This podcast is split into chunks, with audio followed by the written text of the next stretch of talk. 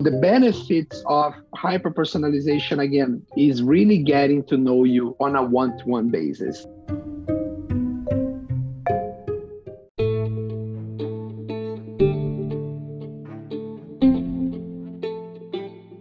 Everyone, thanks for tuning into Nodes of Design. To help support our mission spread knowledge, we have a very special guest on today's episode. Let's welcome Claudio Baptista, a design leader with over 20 plus years of experience working across different fashion products to entertainment across different agencies around the world. Currently, he is the director of user experience for GoPro and previously he worked as head of design for Walt Disney Studios. In this episode, Claudio had shared great insights on hyper-personalization and what are the various benefits of hyper-personalization or what are the strategies or framework that designers can leverage to create these experiences. We then spoke about how to craft these experiences considering the accessibility and inclusion perspective and how do we measure the success of area of crafted personalized experiences. Hope you guys enjoyed this episode and on every Friday we release new episodes with different creative leaders from around the world to help you better understand different concepts related to design. So don't forget to tune in into Notes of Design every Friday. With that being said, happy designing everyone.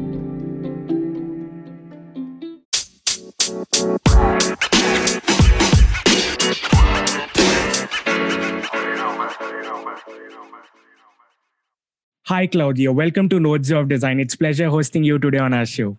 Thank you so much for having me, Taj. It's, it's, it's a great pleasure to be here. So, how's your day going? Uh, so far, so good. It's early here in California, so we just started, but it's Friday, so can't complain. Wonderful, Claudio. If you could give a brief about yourself to our audience out there. Yeah, absolutely. So, yeah, I'm currently director of UX for GoPro. I joined the company not too long ago, last year, kind of like end of November, beginning of December. Prior to that, I was uh, yeah, I was at Disney for quite a few years. Uh, I was leading UX and design for the Walt Disney Studios. And prior to that, I've been through a bunch of stuff. So I've been designed about 20 plus years and I'm from Brazil originally. That's where I started my career. And yeah, and that's uh, that's what I'm doing right now. So, what was your journey into design, and how did you start? What are your tips on to the beginners on how to start? Yeah, so I think it's uh yeah, I'll tell you a little bit about my journey and then we we get into some tips. So yeah, my journey started way back when in Brazil. Uh, I went to school for communications, got a bachelor's, uh, and got very lucky. I did several internships during college. Started publishing back in the day was kind of print design, graphic design, a lot of that. Uh, also had a chance to work with research uh, in pharma. After that, I got very lucky. I joined the Yellow Pages in Brazil. They were studying, especially on the digital space. I was an intern, went from an intern all the way to a marketing supervisor, was into marketing, overseeing designers and developers to kind of launch the the yellow pages footprint in brazil the digital the digital uh, the websites and the digital services. Uh, so i got very lucky to be able to my boss didn't know what to do with the website and she said okay let an intern take care of it. And that thing grew we got some prizes uh, in brazil for that in the services category. And but i had a chance to start working very closely with the design team and I fell in love. My brother is an art director in Brazil, and I really gravitated towards actually getting my hands on design. Started there, uh, yeah, worked six, uh, I think it was five or six years there, and then decided to, to come to the United States to further study. Meeting my wife, decided to stay, open my own design shop uh, freelance quite a bit, working a lot of uh, smaller media agencies, and then moved to New York. Uh, went to work for Omnicom Media, stayed as a digital art director for a while, became a creative director New York, and then decided to move back to California, where they were my former leader at Disney was starting program at Disney, and then I joined Disney, and it's been a it's been a journey. So I've been all over the place in design. Honestly, I've been working, yeah, like I had my own thing, uh, working graphic design, visual design, design strategy, dabbing into code, and a lot of CSS front end. I think at the time was jQuery. Used to play Flash a lot in animation when I was in the agency. So yeah, I've been all over the place uh, in design. So tips for people starting on the career. Design is a very broad field. So I'd say just get yourself into whatever you can do to get started. Uh, it could be graphic, could be uh, yeah, visual design, could be UX, could product design, interaction design, motion, anything that you feel like comfortable doing illustrations, uh, even content creation. I would say just get yourself into it. If you can start as an intern, get some experience, uh, get your foot in the door, and slowly but surely start experimenting these other sides of design until you can find your kind of your niche, what you really like to do, and kind of further or to become more specialized in one area, or you can like me become kind of this generalist, like play in research, play in, in, in actual design and strategy. So I would say just yeah, try to get anything that you can get to get started, and then slowly but surely you can start migrating your way through the through, through the through the vast field that's uh, uh, product design and UX and design in general. Thank you so much, Claudio. That was indeed a wonderful journey. So let's begin our episode with hyper-personalization in UX. So what exactly is hyper-personalization and what are the various benefits of hyper-personalization? Before we get started in defining what this is, uh, let's take a look where we are in terms of, uh, especially when it's applied to e-commerce globally. Uh, I think the, again, we had a huge leaps in technology and improvements this last year. I think user expectations grew quite uh, in parallel to the technology advancements. Right now, if you look at the marketplace right now, uh, if you look at the, whole landscape right now, marketplace, the giant retailers and marketplaces like Amazon, uh, Taobao, Tmall, they are accounting for almost 50% of the sales of, of e-commerce in general or digital sales. The question is how can retailers and, and direct-to-consumer brands compete with those giant retailers in the level of service? It's really difficult again, I think if, if you go to Amazon and if you go to any of these giants, they offer a level of service, delivery, shipping, fulfillment. That's very it's it's a whole operations and logistics and infrastructure that's really tough for, for, for companies, regular companies, retailing to match that. So the question for us is then what is left, right? Like, like if we can compete on the transactional level with this giant, what what brands can offer that's uniquely different? And as it's all about relationship. It's all about further the relationship with the consumers, uh, understanding better, owning their relationship, and taking that that that the whole post purchase flow to the next level. So we're talking engagement, we're talking value down the road, we're talking to really understanding these customers. And that's where personalization kind of becomes. Just to, to, to, to get us a little bit deeper into that and before getting to hyper personalization, which companies are dealing now with, uh, just kind of to define personalization, it really becomes, uh, we start looking at a lot of data but primarily transactional data and personal data. I think personalization started back then. Uh, we are looking at okay your transactional purchase history your personal demographic and we try and, and companies try to be a little bit more personal and kind of okay, I'm going to put your name on the subject line of an email and all that. And that was just scratching the surface. So now uh, what happened was uh, the amount of data that companies have access to it is gigantic from a first party type of data all the way to third party, social, anything that the user is interacting with, with the brand is generating data. So hyper personalization literally uh, use uh, artificial intelligence, augmented analytics, and, and really getting deep into consumer behavior to kind of predictive models and how to serve content that's more relevant. So through technology, I think because of the leaps of advancement in technology, companies are able to make sense of the sheer amount of data that's coming in, be able to normalize that create a customer, a, a, a, unified profile view of the customer, and really uh, hyper personalization touches in more types of data. It touches in behavior, event, track your, your history. So it's taking those personal and transactional and really exploding into behavioral and all these other types of data and interactions that a consumer has with a touch with a brand to paint that unique view. So the benefits of hyper personalization again is is really getting to know you on a one-to-one basis.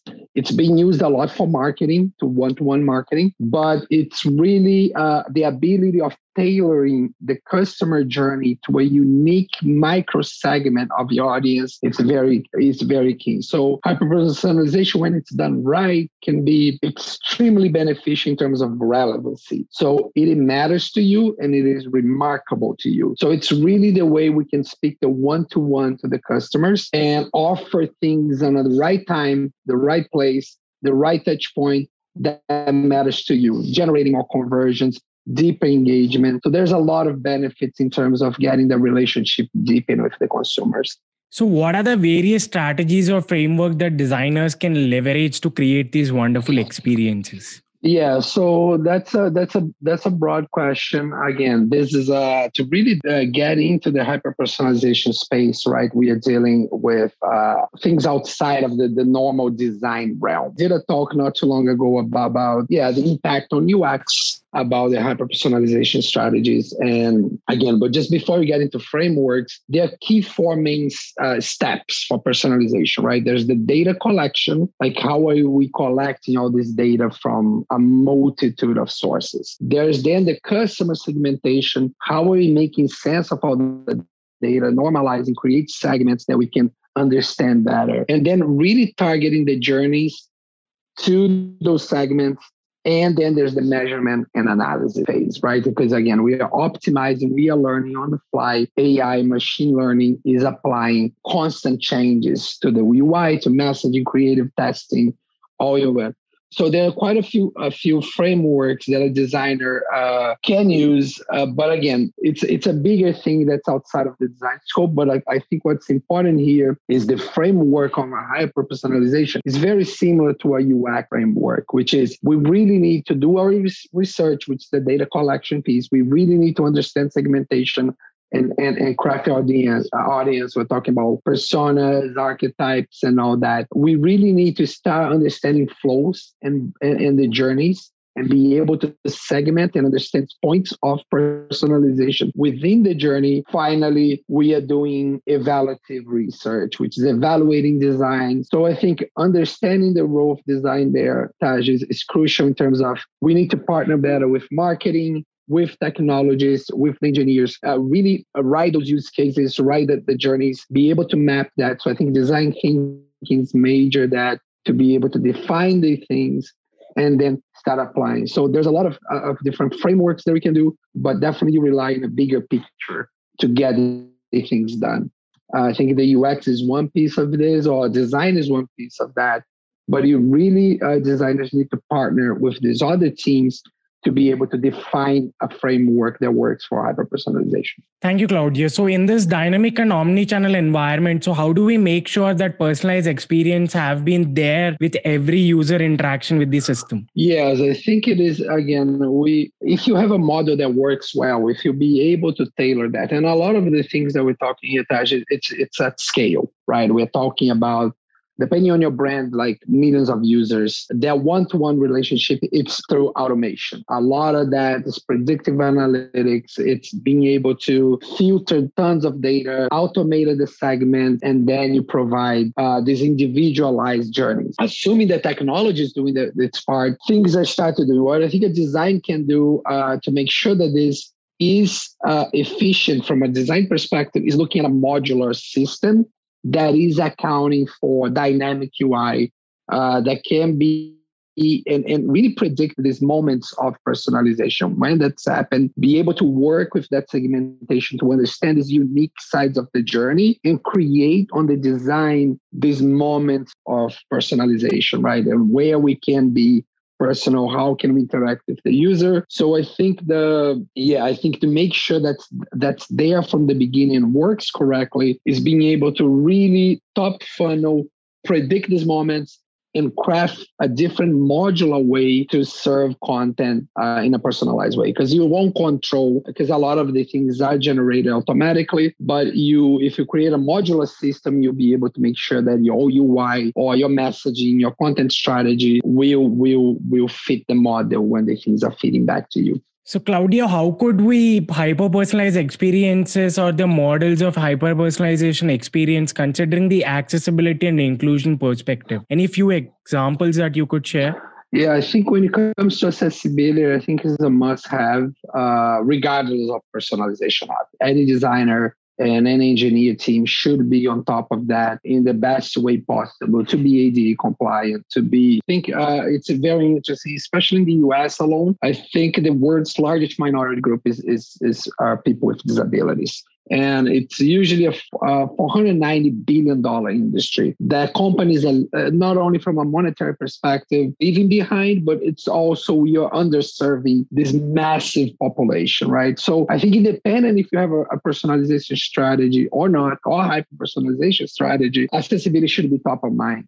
And again it's becoming more and more prevalent especially because the companies are uh, loss they're coming. So uh, some few examples that come into mind. I think the the most the the I think one that I can remember that kind of spearhead in 2012 NAD, which is the National Associ- Association of Deaf People in the United States, sued Netflix because of their content was not accessible to them. It was a huge lawsuit in Massachusetts, and I think was one of the first cases that make really high profile why accessibility was so important, independent of personalization. And after that, we had Nike being sued, Domino's being sued. So more and more lawsuits are coming to play. So I think it's a, I think it's a win-win because it's a one you were really catering your service for for a group that it's overlooked quite a lot. So I think there's the the the, the just the, the the karma part of this that you're doing something good. But also there is the risk of not doing that you're gonna get a lawsuit, you're gonna get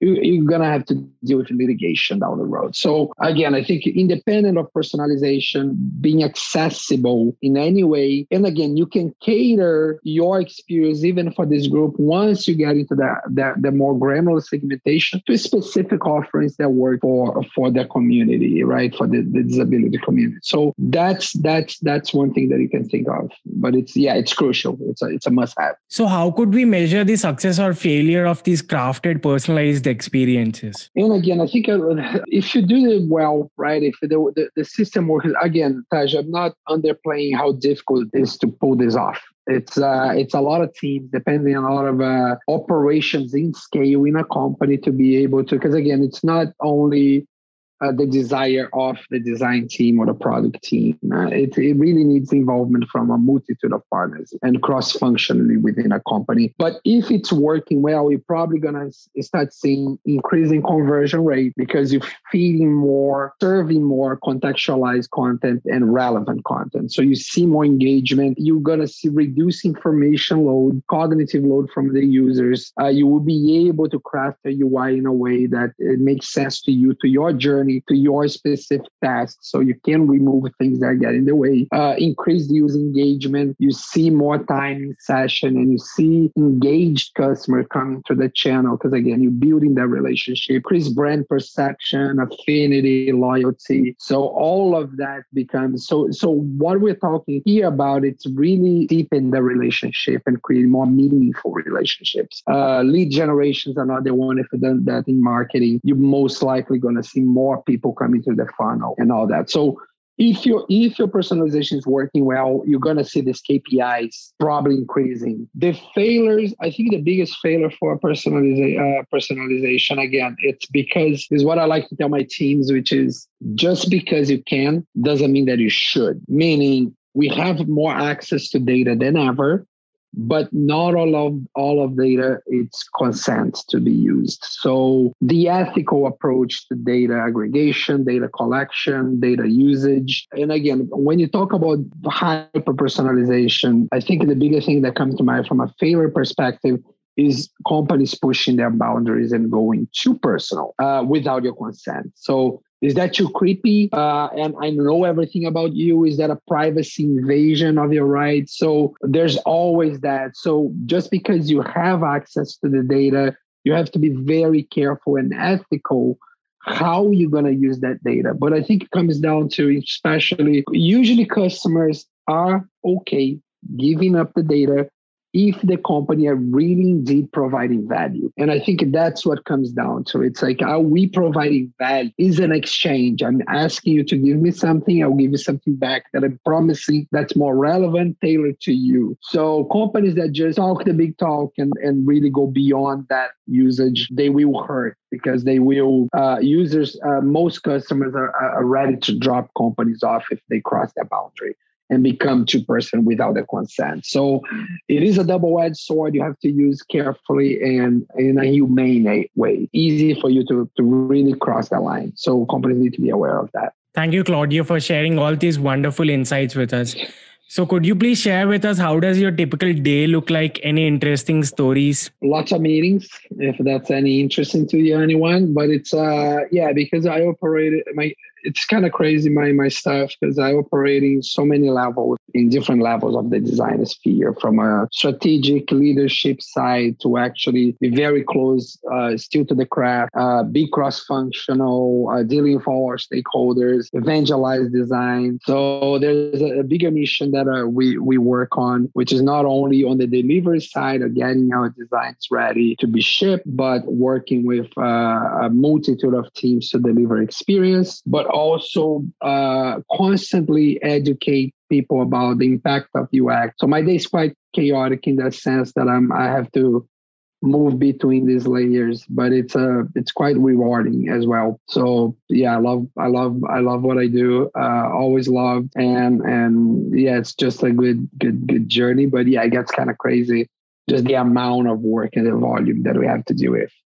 So sometimes I need some breaks too. Thank you, Claudia. So we'll conclude the show by you recommending three favorite books of yours and also people who inspire you the most in the space. Okay, so I'm gonna break the rules here. I'm gonna actually recommend four. What about that? I would do one of the really marked my life was Creativity Inc. from Ed Catmull and Amy Wallace is the story of Pixar from the beginnings with where John Lasseter, Ed, and Steve Jobs started Pixar but outside of the story uh, of, of the Pixar as a whole, and I work for Disney, so I'm kind of biased. It's an amazing book for creative, uh, creative management and creative empowerment through the team. So really good book if you have a chance to read about it. Create, Creativity Inc. Uh, the Ride of the Life uh, of a Lifetime is a Bob Iger's uh, book. It's a very interesting journey as well. One that really helped me when I started with management and, and leadership in design. Org designs for uh, design orgs uh, by Peter Merholz was a, a phenomenal book in, in, ways to structure teams and